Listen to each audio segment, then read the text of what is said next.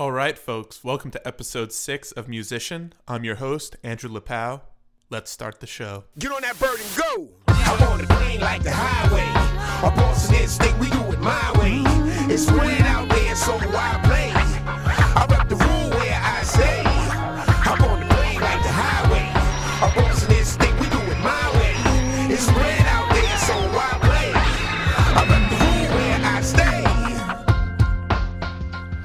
All right, folks, it's Monday. It's time for another podcast. This week we've got Jonathan Brown, who is an incredible fingerstyle guitar player who's inspired by the likes of Chet Atkins, Jerry Reed, Tommy Emmanuel, and a lot of really highly uh, skilled guitar players. And he is a highly skilled guitar player himself.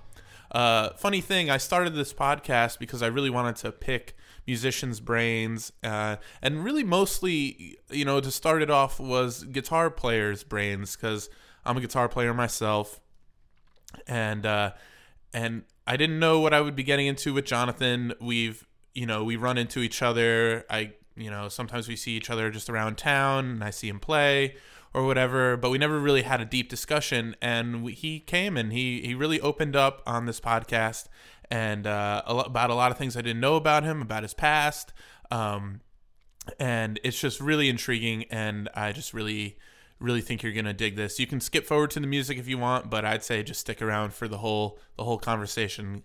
Um, so without further ado, here's my conversation with Jonathan Brown. Enjoy.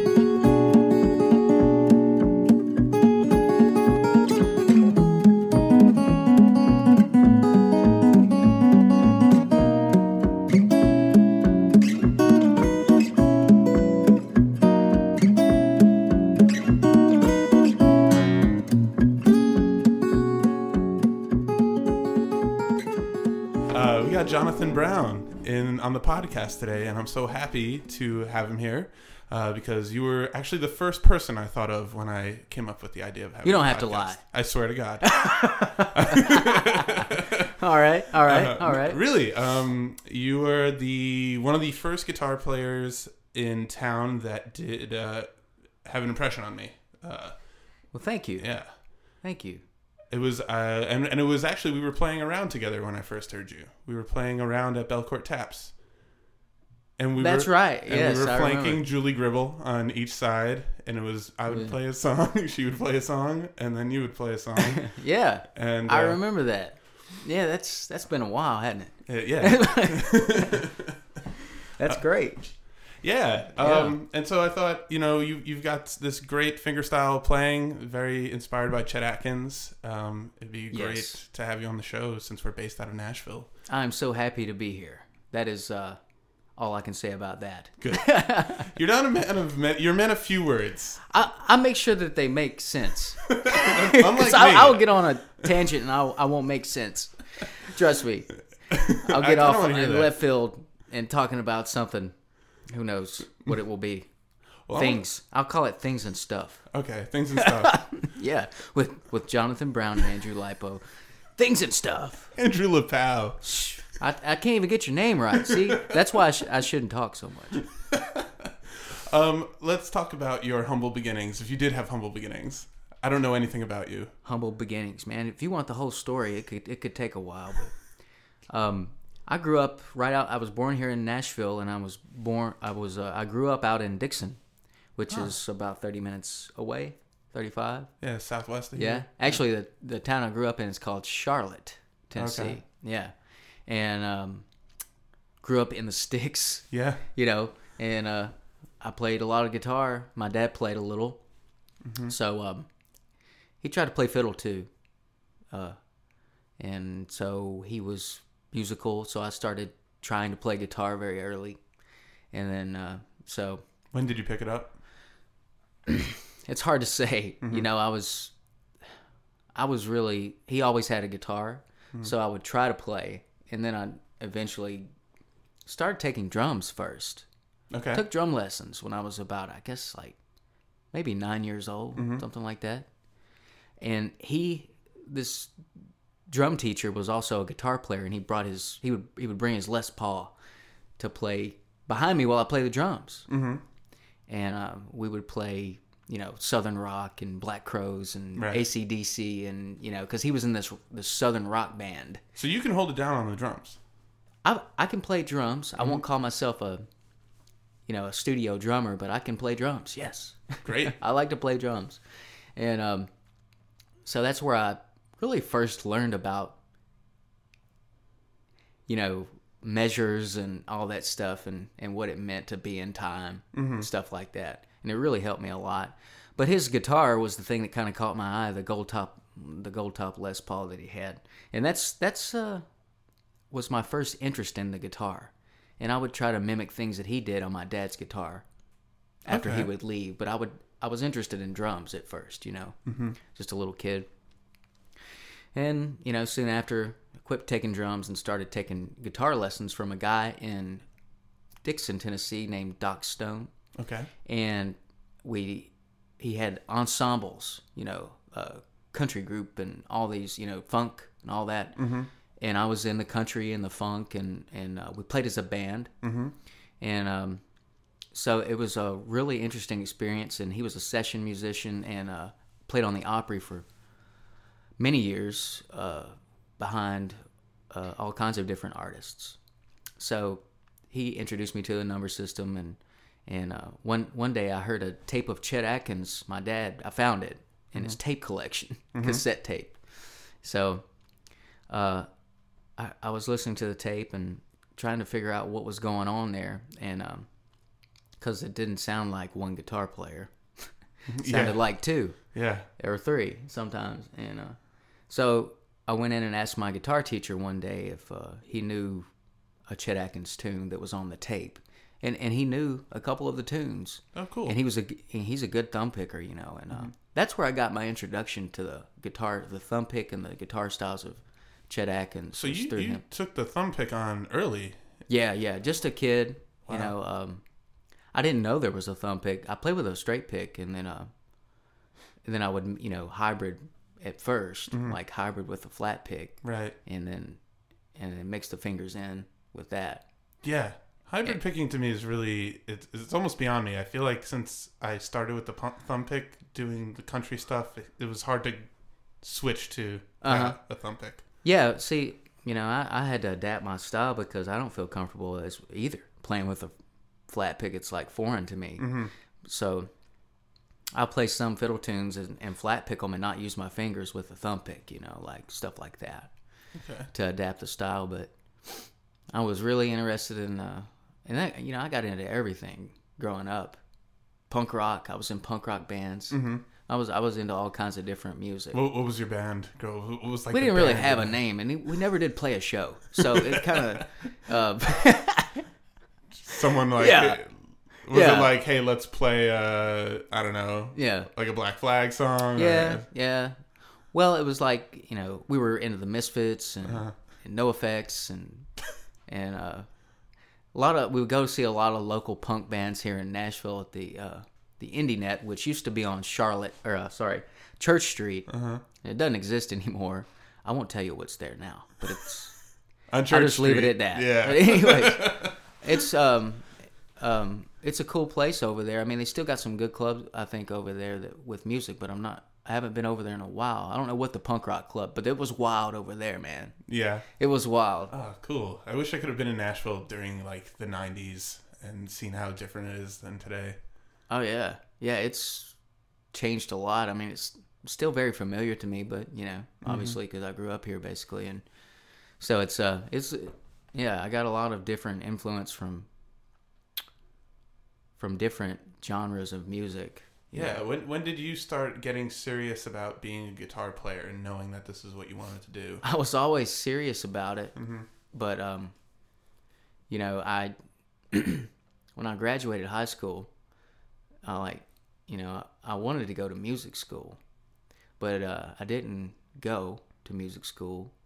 I kind of drank my way out of college, basically. Okay. and uh, you know, then I went back and got an associate's degree in in like business oh, okay. or some some uh, you know, which is okay. You majored in graduation, basically. basically i was like you know and um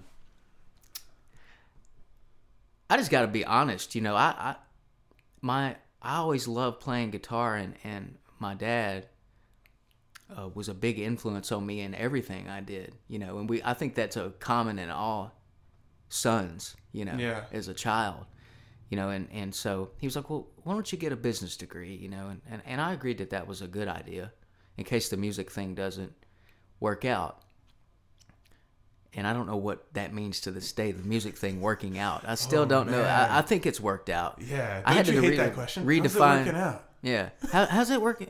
Are you you making any?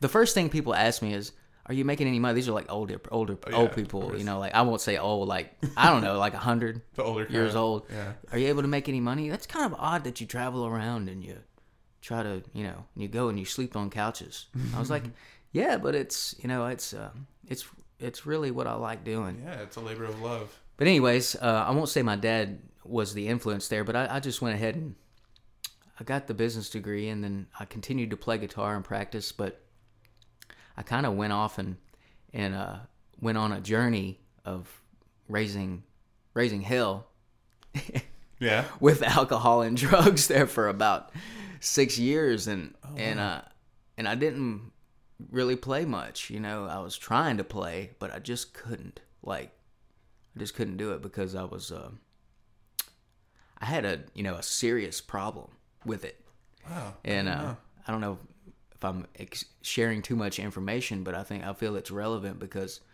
you know, I'll, you know, as I was in that addiction, you know, I was always like, man, I wish I really want to play, and I, you know, I just couldn't get my guitars out of pawn.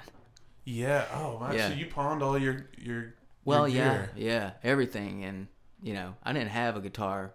I'd try, I'd get one, and then it would be gone the next week. You know, that's I got pretty bad off. Yeah, it sounds like Yeah. it. I mean, did you like how, how dark of a place did you get to, and what made you realize you had to Man, I turn just around? you know, I just I went to I went to drug rehab ten, oh well seven in inpatient treatments, and and hmm. then like I was in a couple psych wards, you know, because drugs make you crazy, Yeah, and alcohol if you do too much, yeah, I know. and you do it for too too you know a long period of time, it will make you, you know, not yourself, and that's what I was. I was I was utterly after all that. I I, I kept trying to do it over and over again, you know, and, and say that I could just drink and not do drugs or this or that or the other, but um, I just kept failing at that, and I just kept going further and further down, and you know, with all kinds of consequences and and uh, wasted time. you. Were, was your family aware of all this? Yes, yes, my dad was. Yeah, Yeah, he was very aware that I was go- going down the wrong road, yeah, and um, so I didn't play from you know wasn't really pursuing music for about four years. Just you know, I was in a in a fantasy world on Yeah. a journey. I'll call it a journey. And this, were you living in Nashville at this time? Yeah, yeah, And so, I mean, this this town is just so. Uh, it encourages you to drink. It. It does. It depends on who you hang out with and where you hang out. And um, you know, there's a lot of, you know, there's a lot of recovery in this town too. Like re- re- serious recovering musicians who are serious about music. Mm-hmm. And uh, I had to leave all that other stuff behind because it just, for, for number one, it was killing me. Right. And yeah. number two, you know, I just, I was sick and tired of being just. uh I, I wasn't raised to be that way, you know. Of course. I just kind of, you know, I'm just an addict. You know what I mean? Like, so I just, uh, I just really got down on myself. It just made me really depressed, and I just, I literally hated myself. Yeah. But that's not the case today. You know, after being sober for a number of years. You know, How many years sober are you? um, be seven years in about three months. So technically six years, but Yeah. I'm close to seven. That's great. yeah, Congratulations. yeah, yeah. I'm so so grateful, and uh, I wouldn't be playing music today if it wasn't for that. So that's uh, I don't know, um, how how I can say how grateful I am for that, Um, for having get gotten sober. You know, it's hard, I, especially when you're hooked. I can imagine. Yeah. What, what what was the what was the hardest thing about it? Like I know there's so many um there's just so many elements that go into addiction and like what was the thing that you think kept pulling you back in? Was it the physical? You just needed it? Uh, it wasn't really physical. I suppose it was physical. I don't. It's a physical and mental illness, is what it is. Is what it's referred to as being addiction is. And I, you know, phys- physically, I don't think I was a, as dependent, but I was using a drug that was not as physically dependent as some others. Mm-hmm. But you know, in my mind, I'm thinking I can I can drink and not do drugs. Like if I just take a drink and just leave the drugs alone, Yeah. I'm cool. You mm-hmm. know, I'm all right. I can just. But every time I drank, I would get just complete for two, three days. I'd wake up and you know these things. I'd end up in a different state. it ah. just man, it was crazy. But you know, it was wild. But yeah, Sounds really wild. yeah, yeah. I would just like do things that I would not normally do, and end up in car wrecks, and you know, and and uh, end up in car. I would wreck cars, not end up. I would just wreck the car. Yeah. Okay. Damn. And uh, I should be dead, really. But somehow I got spared through all that crap. And but anyways, the drinking, you know, I thought I could drink and control the drinking. But every time I take a drink, man, it just triggered that thing in my mind. I just wanted to go get some drugs, man. Yeah. Go get some something to something a little stronger than what I had. You know what I mean? Because I was always trying to get to that next level. Yeah. I was the guy that never went home. Like Yeah. everybody else was getting ready to go home. I'm not ready to go home Yeah. yet. You know? Shut down the bar. Yeah, yeah. I, I, you know. Anyways, I, was. It took me on a. It was a long down, downward downward spiral. And It was. was it in your last treatment rehab with the one that you finally said okay i'm gonna be sober from now on No, the last time I got, I went to rehab. I got out and I moved into a halfway house. I stayed sober for three months. okay That was, uh, and then on May, uh, the eight, May the fourteenth, two thousand and eight, was my birthday, my belly button birthday. Mm-hmm.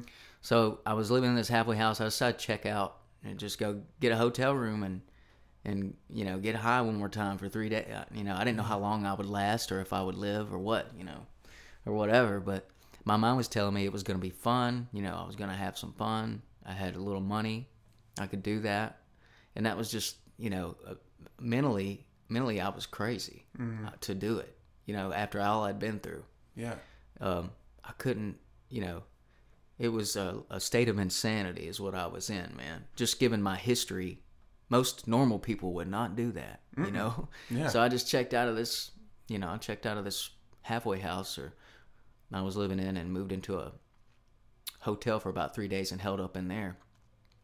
And on May the May the seventeenth, two thousand and eight, I called somebody to come and get me because um, I I just felt I'd had enough, and it took some convincing because I'd called many people to come and get me before and told them I was done, you know, and and uh, but this time I finally convinced them to come, you know, come pick me up. A couple guys in recovery came pick me up and took me home. I dried out in my father's house. I my first sobriety date was May the eighteenth, two thousand and eight. On and uh, I just remember just being miserable, and yeah, I knew I knew that I couldn't go on. you yeah know. I just couldn't go on doing it anymore. you, you just said i'm done with this and, Well, I, I, yeah, I mean it's a, it's interesting to think of it that way, but well I, yeah i know because you have to take it every day it is, yeah, yeah. I, I fear I fear using again, but Mm-hmm. it does. You know, being around, I can be around alcohol, but I just, you know, I will not tolerate drugs around me. i can know what imagine it must be tough for you at gigs because people are probably always offering you to buy you a drink you know, my response to that is, I was at a gig the other night, or Thursday night, playing at this gala. It was an art thing. Playing, and this this cat says, "Hey man, uh, the guy I was working for, you know, he's like, we got some. I've got some great homemade wine.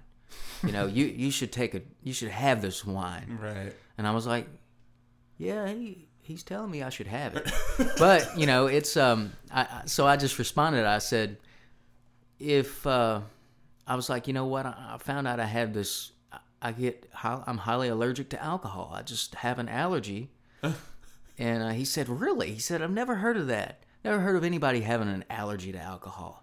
I said, "Yeah, man. I, I break out in handcuffs and DUIs when I take a drink."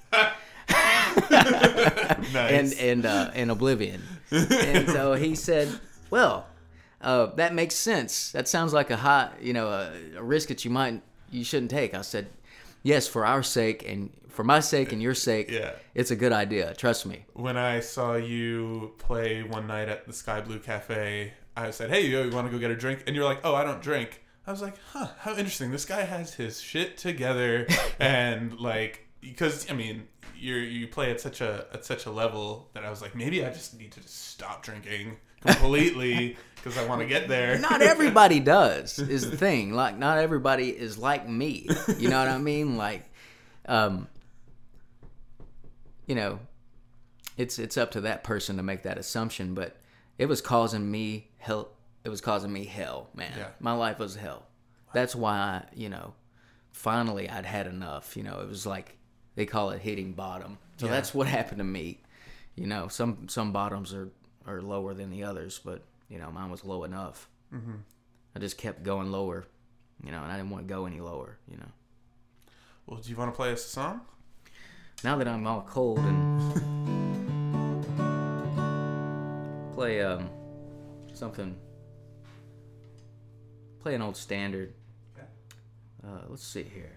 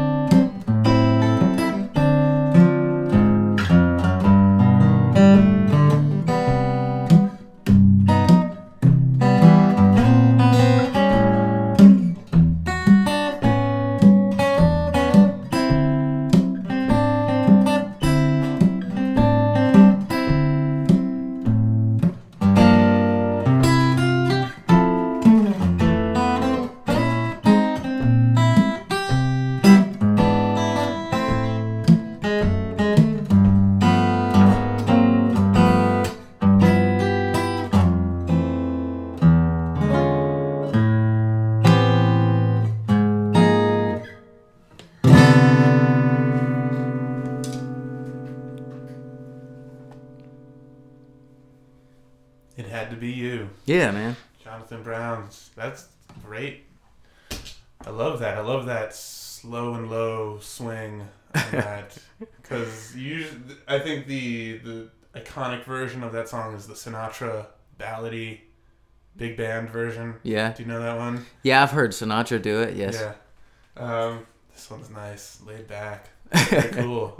Well, Um, thanks, man.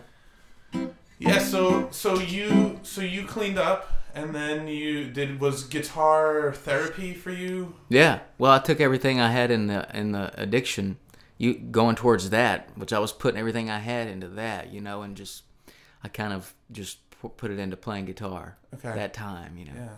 into playing guitar, and I felt like I'd wasted all that time, you know. yeah. So I had to catch up, and I had to, you know, relearn a lot of things about it.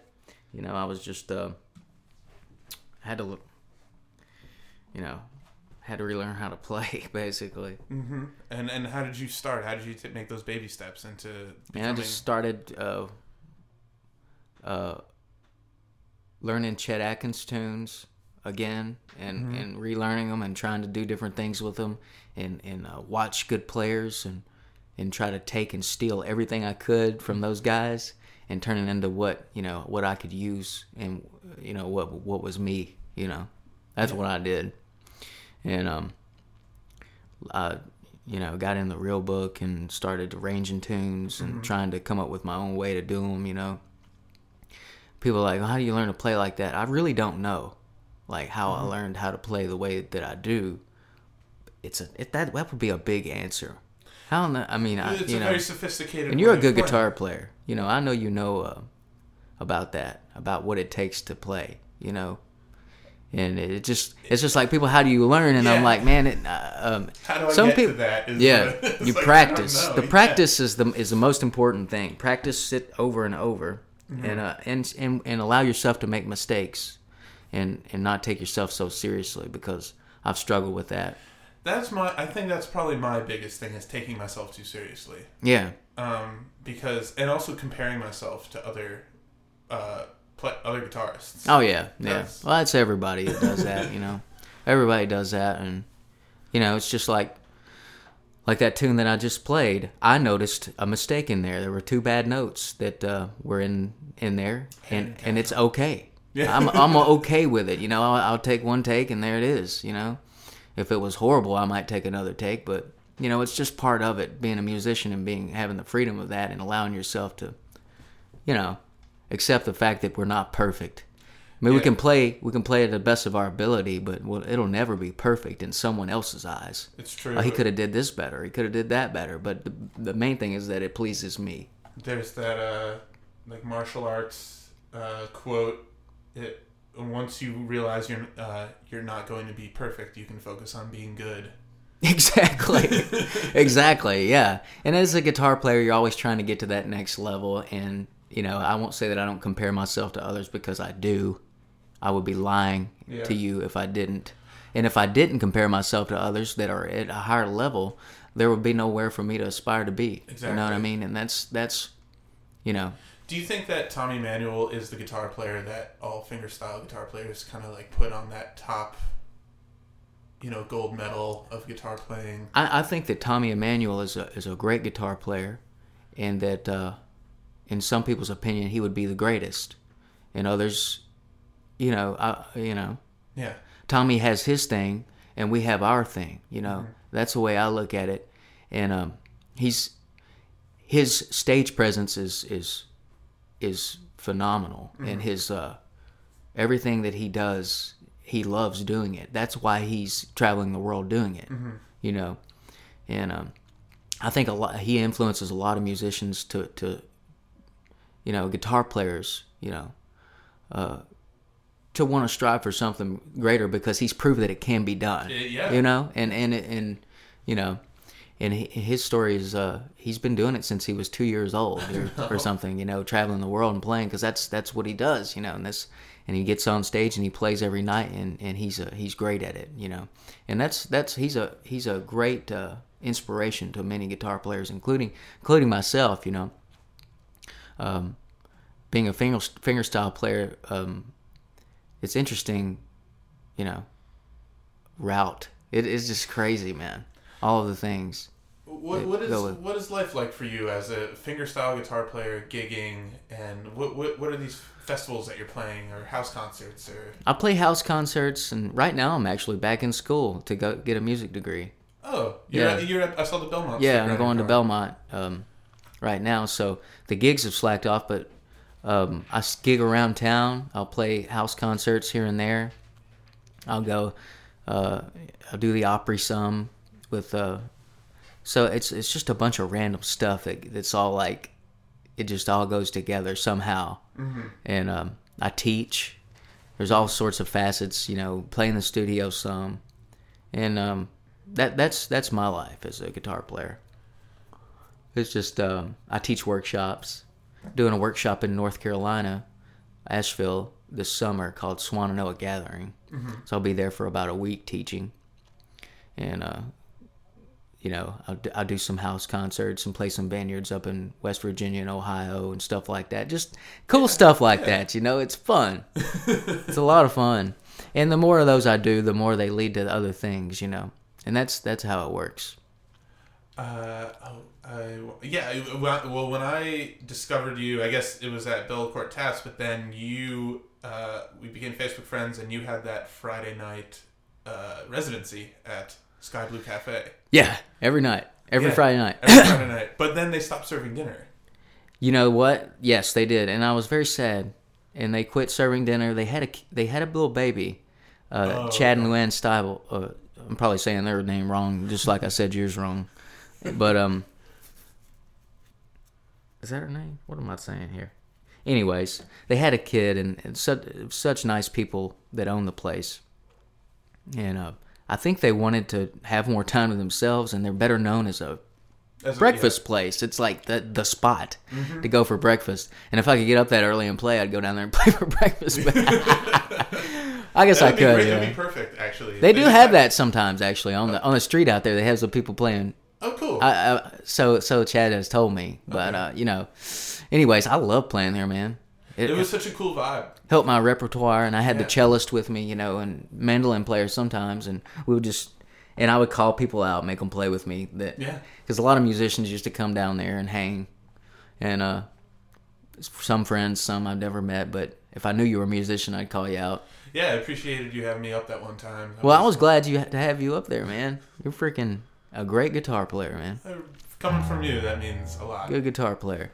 Um, and yeah, that and the cellist you play with, what's his name? Jeff Gilkins, Yeah, Gilkinson, yeah. he's fantastic. He is. He is.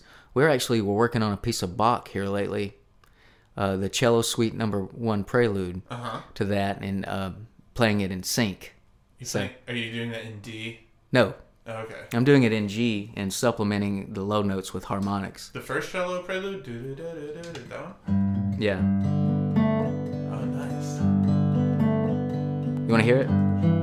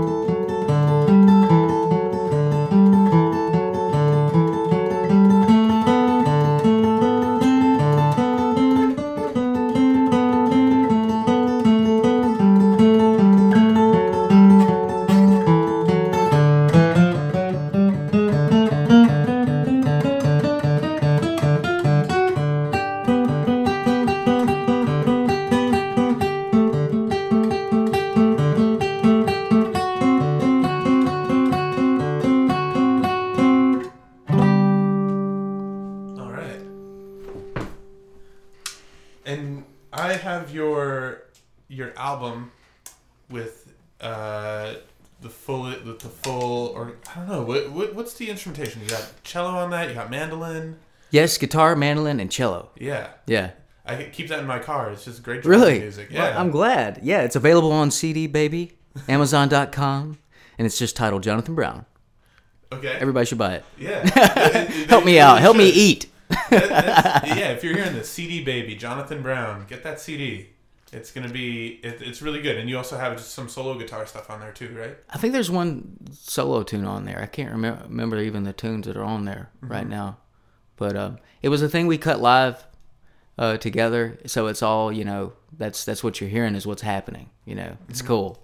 That that that's a that's what makes it special to me. You know that we all it wasn't just some meshed together. You know, and You weren't just it wasn't okay. Yeah, we go into the played it. Yeah. overdubs. Yeah, We we did a couple overdubs like uh, where I would or uh, add some cello in a spot where I wanted some things, or you know the mandolin player didn't like something, so he would add it. You know things like that, but small things, not a lot. It was uh, all played together as a band, and I played the. You'll hear a beat on there, and that's my foot playing a stomp box that was mic'd through an amp. Oh, okay. It was interesting, yeah, because that's the way I play. When I usually when I'm playing live, I have a box with me. So do you bet? And you play with uh you play with another artist. You play with Audrey, right? Aubrey, Aubrey, sorry. Yeah. Yeah. Well, I said your name famous, wrong. I should s- know this. I said your name, last name wrong, so you get away with that too. But she's a celebrity. She's a celebrity, yeah, and uh, we played the last time I played with her. Um, we played the Opry, Mm-hmm. and uh, that's cool. And and she she sang a song that I wrote, and I got to sing, which was really cool. You got to sing It was a the du- Opry. I, I uh, strategically wrote the song as a duet, and she liked it.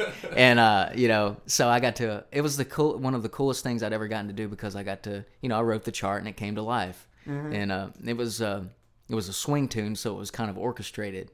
So the band were playing parts, you know, in, in certain sections, and it was just so cool. That's awesome. I was really happy. It made me very happy. What was it like your first Opry performance? How'd you feel going on that stage? Oh, you know, there's kind of a story behind that. If you want to hear it, I Yeah. don't know if you want to hear it or not. It's, uh, but it um, it was uh, it was amazing. I'll say that first. But I was, uh, you know, they have musicians play on this TV show called Nashville in the band behind all the characters. Well, I was doing that, and one of the guys in the band, he was he was Mike Snider's fiddle player. His name's Matt Combs.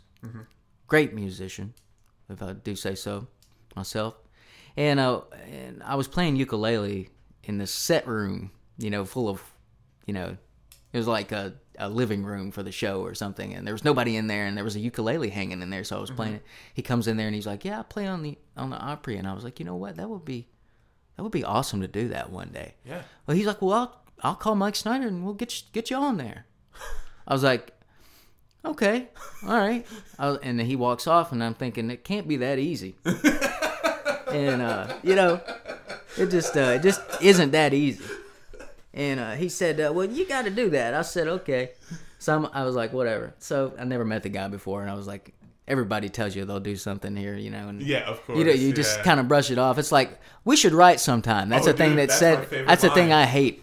I hate it here. We should, yeah, we should, but we probably won't. we probably won't because But uh, it, neither of us really want. so, anyways, anyways, so I'm making coffee like 30, 45 minutes later at the at the craft services in- on set or whatever, and he walks up and he's like, "What are you doing Saturday night?" I was like, I was like thinking, I was like, man, is he serious? He was like, I called Mike and he said you could come do the Opry Saturday night. We'll have to sneak you in. You won't get paid, but I said, uh, I don't care if I get paid. He said he'll introduce you. You'll open the sh- whole show and um, and everything. And it, and it turns out I was going away with my dad on that Saturday. So the following the following week, I think was uh, when I did it. So it was uh, it was awesome. yeah. I'll never forget it to hear my guitar, just my guitar coming through that the Ryman Auditorium mm-hmm. was a thing that I will never forget. That's a you know highlight of my life as far as a musician goes. And how was and the audience must have just loved kicking the show off like that. You must have gotten a great response. I think they thought it thought it was good. I, I, they were clapping during the middle of it, so I think they That's liked it. good And I played, sign. and I did a, you know, I did my take on a Chet Atkins tune called "Mr. Sandman," Mm-hmm. and uh, you know, we did it like Chet did it. You know, you'd hear the band chime in on the second time through, okay. and Chet would do a solo. So. Um, I, we Oh, did so it. that's how you did it. it, was like okay. Uh-huh. an. It was like a stand-up bass player. In the beginning, it's just you know it goes through A and then it goes through G, and then it goes through C. Okay. So when yeah. it went to G, they they chimed in, and I got to play a solo. So it was cool. Yeah. and it was awesome, man. That was uh, I'll never forget it, never. And so, how many how many per- Opry performances have you had so far? I had, uh, I guess that's four, four or five in the last couple years. Three, uh, four of them have been with Aubrey, mm-hmm. and um, they were all very special to be able to do that too. You know, because I, you know, I just it's just so cool to be able to be on that stage with so many legends have stood. You know, and Yeah. and be a part of, be able to be a part of that. So, are you are you when you were playing up there? Were your eyes closed, or were you looking at the crowd, or? No, I was looking around Yeah. and uh, I was like, "Is this really happening?" I'd played the tune about three thousand times that day, and I didn't sleep the night before. Oh, man. But I wasn't, you know, I wasn't nervous when I got on stage. Mike Snider and his band, you know, we were in the dressing room. We were, he was jamming. You know, they were jamming on the tune. We played my tune, and they'd play their tunes, Mm-hmm. and we were all just having fun. And before I knew it, the music came over the speaker. Mike Snider report to the stage, and before I knew it, I was on stage and I didn't have time to be nervous Yeah. and um, and nerves. That's one of the things that kill me. You know, if I don't let watch out, Yeah, because you you start getting in your head. Yeah. Yeah. Especially on the high profile stuff like that. Yeah. It's like Yeah, and this, like, this like- could make or break me if I mess this up. You know, knows, but it's okay. You know? Who knows if the note that you play is actually that bad? If you do play a bad note, Oh, yeah. um, it- like, and then that seed planted in your head. Oh yeah, you're trying to catch up. yeah. Oh, that is Yep. the Yep. Yeah, but I don't know. I've been reading this really interesting book about stage fright here recently. Um, it's not really about stage fright; it's just about how to handle life in general. But it's from a perspective of this guy named Benjamin Zander, Okay. who's a Philharmonic conductor. Uh, anyways, it talks about stage fright and you know not to take yourself so so darn seriously and you know and and and just really a lot of lot of good things in that book about it. Interesting. Yeah. I, I've played with some singers that have such crippling stage fright where they can't t- you can't talk to them before the show. Yeah. They're they're all nerves and they get on, but they kill it. They, Yeah. they seem natural once on stage, but before hitting the stage, Yeah. they Yeah. I, see, I guess it's different for everybody. yeah, yeah, I guess so. I guess mine isn't so bad. I think since you, you do it for so many I've been performing professionally, I guess, since I was like 18, 19, so it doesn't feel as bad as it did back in the day. Yeah. Just getting on stage, you, I guess you just get used to it. So hey, uh, let's uh, let's hear another song and All right. great, whatever you want to play. I don't know.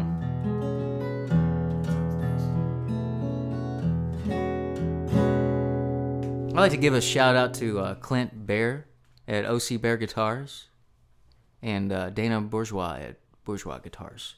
They've been so kind to me with uh, helping me with my guitars and stuff.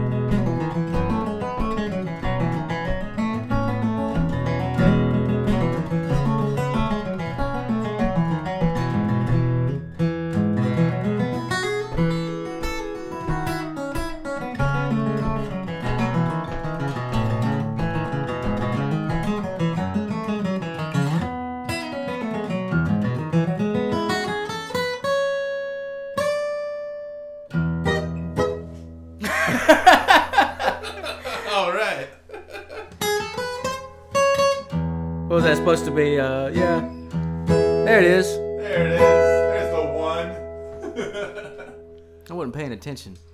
Beautiful.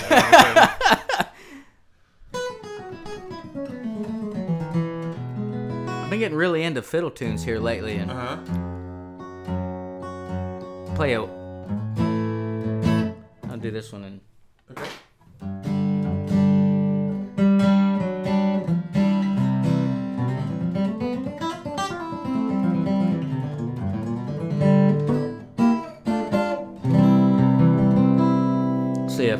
This. Uh,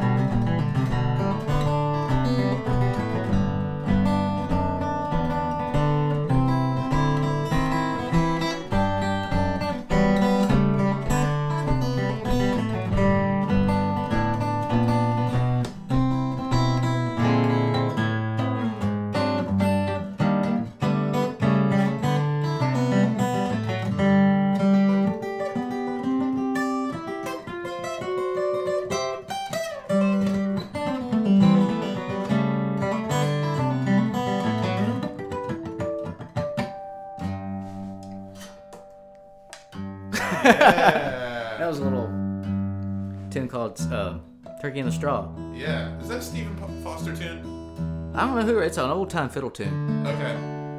Um. Yeah. Um. Yeah. Keep going if you want to keep going. I know you got. I know you got to go. What time is it? It's uh eleven oh four. No, I got plenty of time.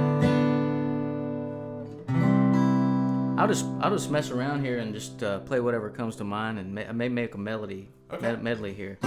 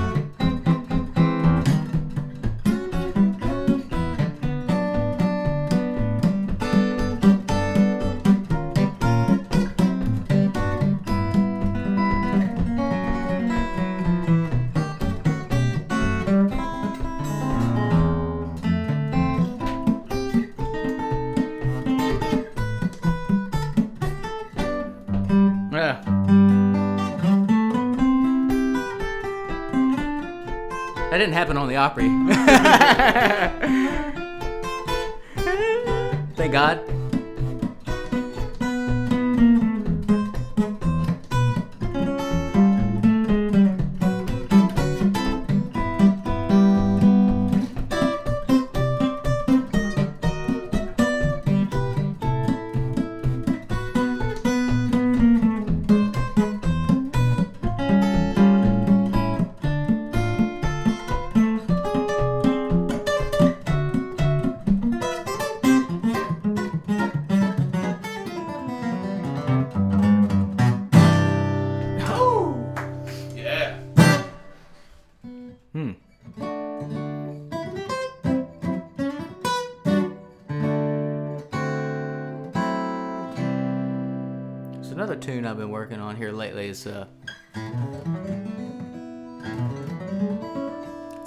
Sweet Georgia Brown. I did a version of it here lately. You want to hear that? Yeah, I'm gonna I'm gonna get you on this GoPro over here, doing your thing.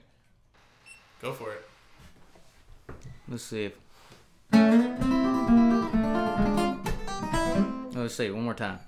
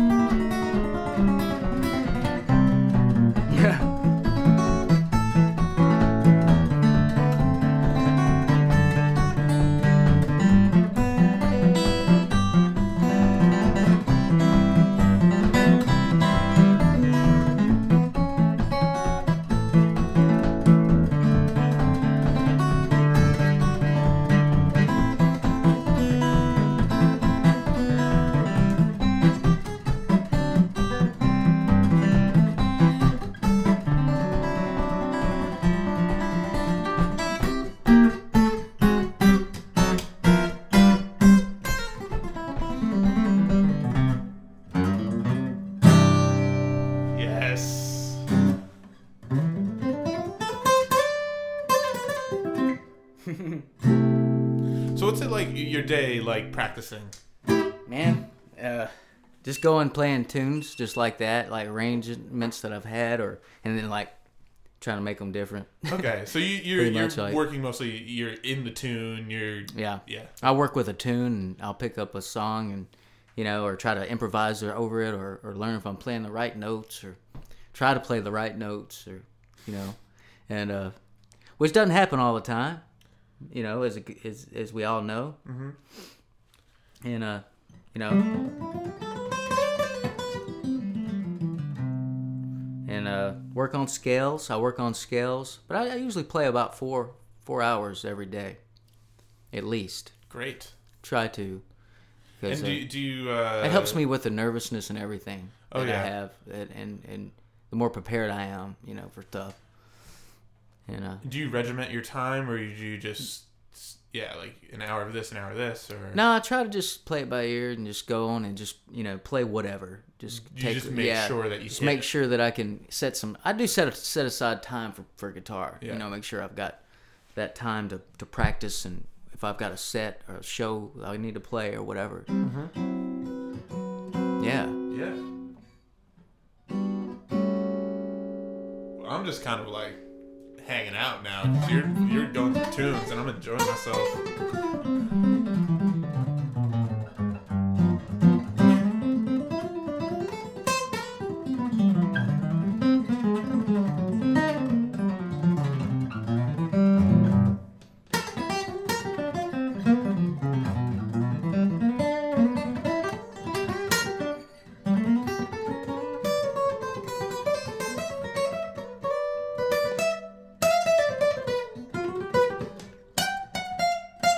Love this guitar. What are you playing? This is a Bourgeois Aged Tone mahogany dreadnought. Yeah, it sounds great.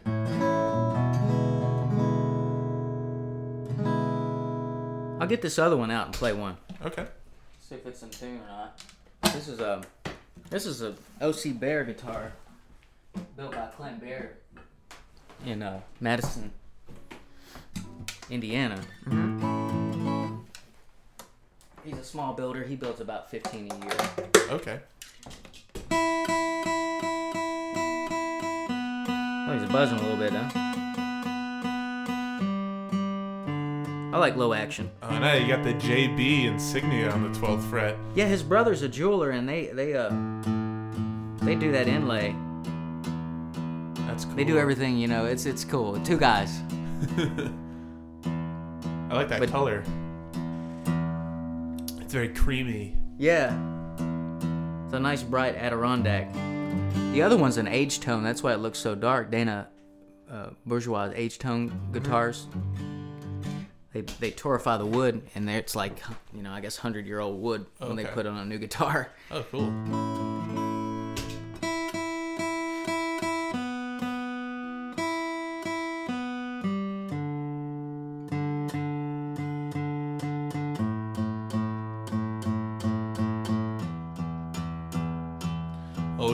Saw Tommy Emmanuel, he was like, "Always have a floor tuner.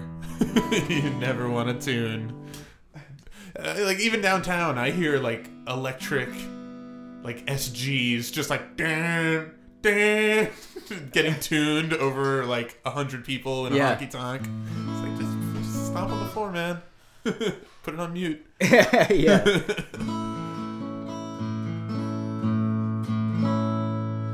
I don't know. I, I'll see if I can play this. It'll. It's fun to try to play it. Alright. It uh, this is a Maple Leaf Rag. This is my arrangement. I tell you who else has a good arrangement is Pat Donohue, but um, my arrangement is is a little different than his, I would say. But um, he's got a phenomenal arrangement of Maple Leaf Rag as well. He's he's the one that inspired me to arrange it, and uh, actually Tommy Flint too. Tommy Flint inspired me to to arrangement, and this cat that was at my show. He was he was always asking me, did I know it? over in East Nashville over here, where we're actually. He loves Scott Joplin, so I was like, man, I'm just gonna learn it, and just next time he asks me, I'll know it, just for him, or at least try to know it. Let's see here.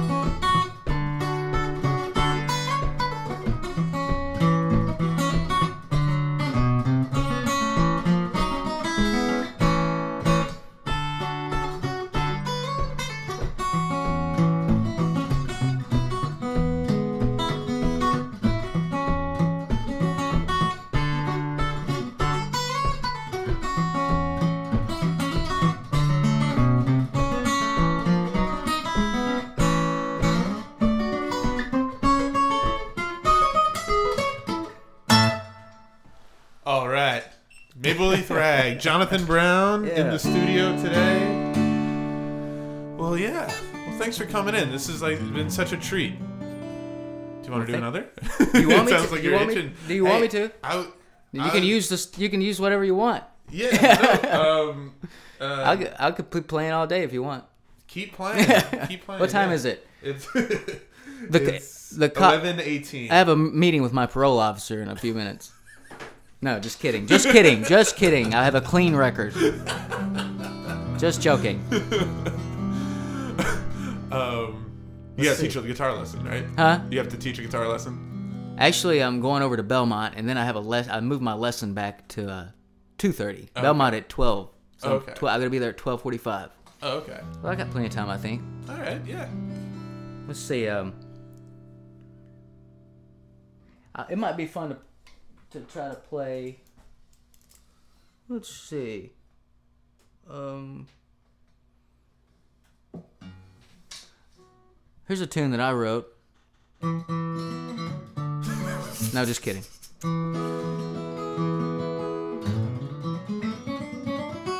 This is um, you know, I've been trying to get better at flat picking with my thumb pick. So I'm trying to flat pick these fiddle tunes. I don't know. If, Let's see if I can. This is uh, this is uh, what is it? Uh, I'll just kind of pick around on some fiddle tunes here. We'll have some fun.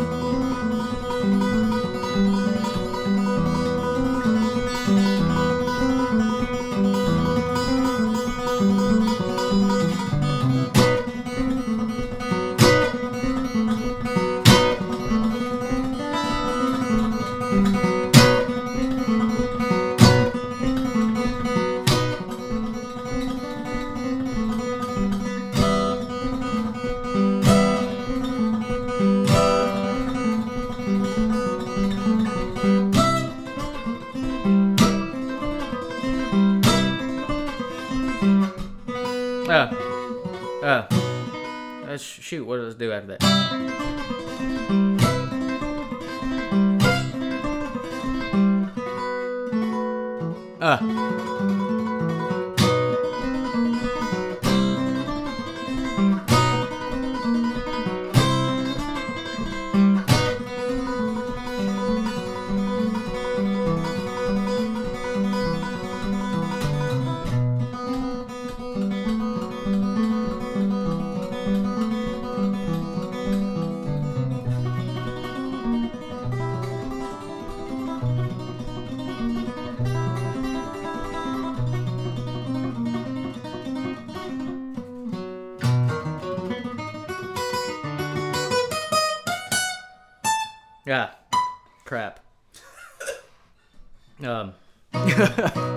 I'm murdering this one.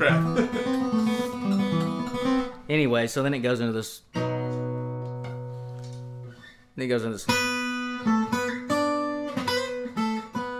No. Big, long, drawn out.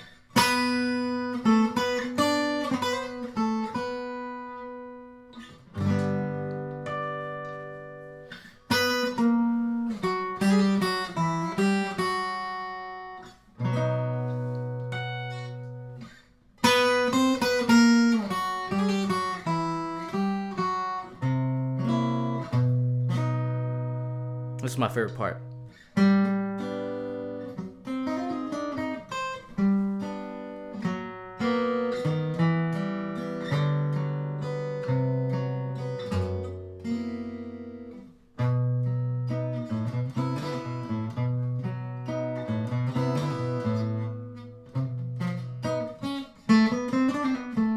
No, obviously don't have this.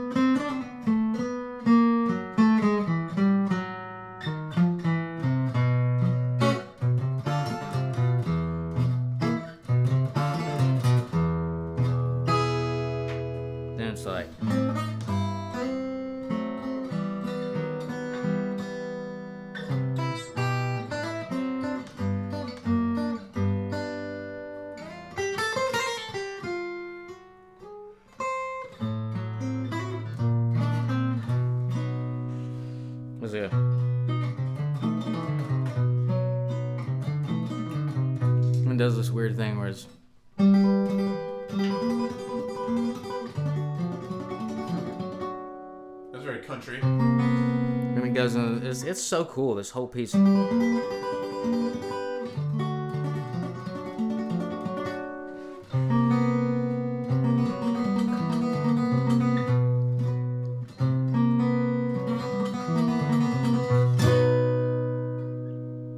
Anyways, Yeah. hopefully you won't use any of that crap.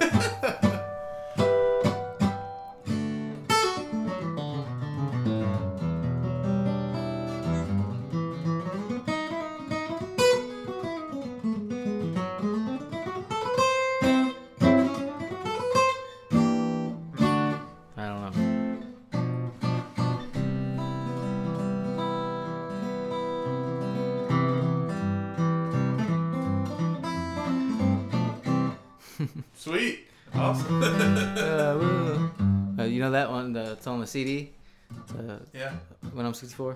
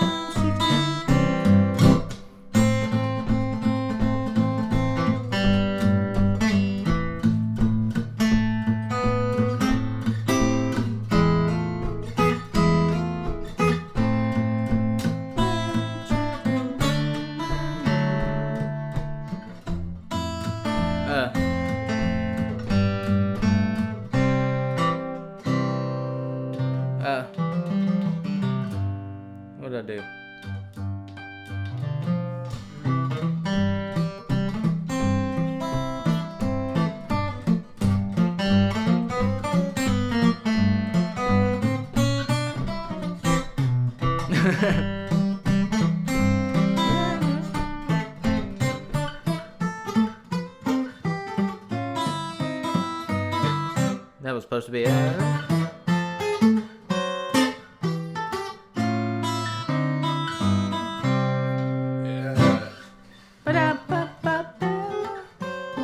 I love that kind of. Yeah. That's a cool ragtime thing I learned way back in the day, I guess.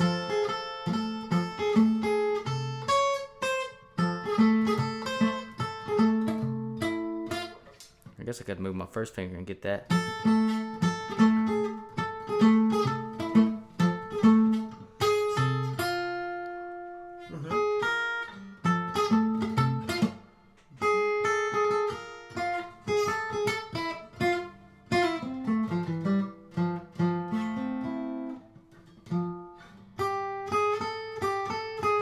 It doesn't sound right if you do it right like that. Yeah. it's a little- you gotta alternate the strings. Yeah. If you can get it.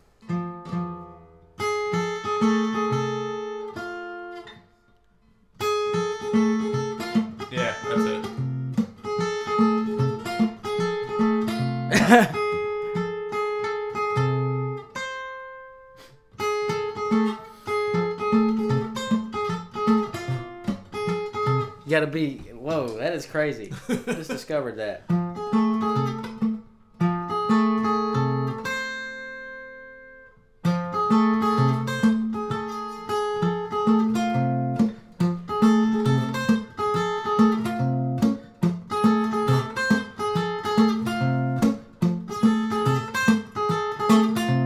It takes a lot of muscle power to be able to do that. too. Yeah. To get that chord with those three fingers like that. Have you ever had any issues with your uh, hands or anything? Not yet. Good. I hope not. That Yeah. I don't ever have any.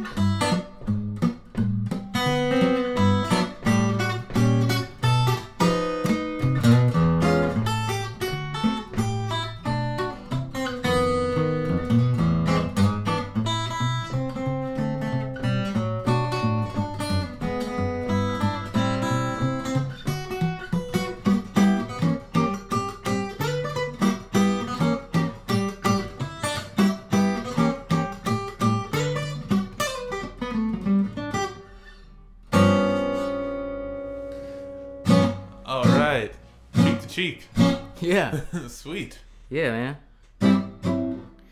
Heaven, oh. heaven. I'm, I'm in heaven. And, and my heart beats so. Come on, sing one.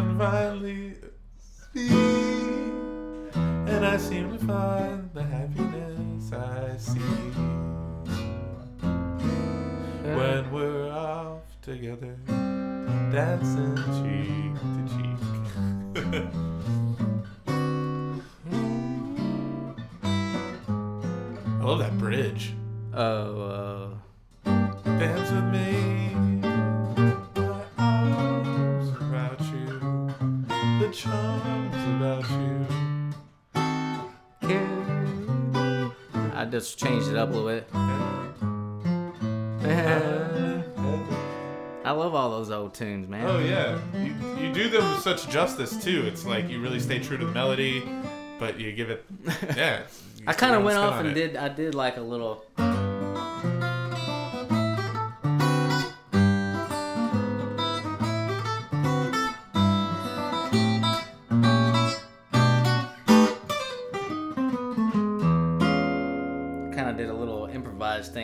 I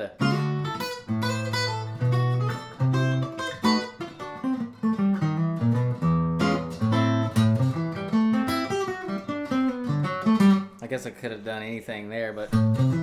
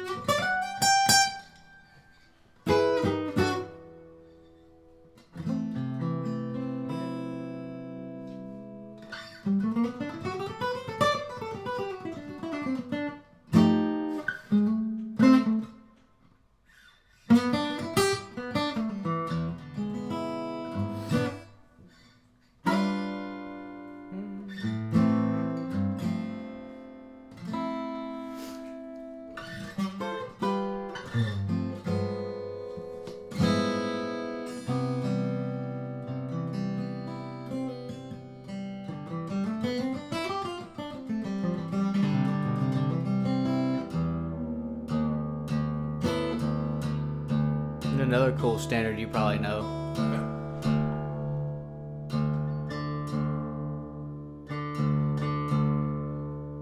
What time is it? It is noon. Dude, I gotta get going. Yeah. All right. Well, thanks for coming on the podcast, Jonathan. Alright. Will you help me load this stuff up? yeah, sure. All right. There you have it, Jonathan Brown. It was great having him in here and seeing the thought process behind the music. Thanks for listening, folks.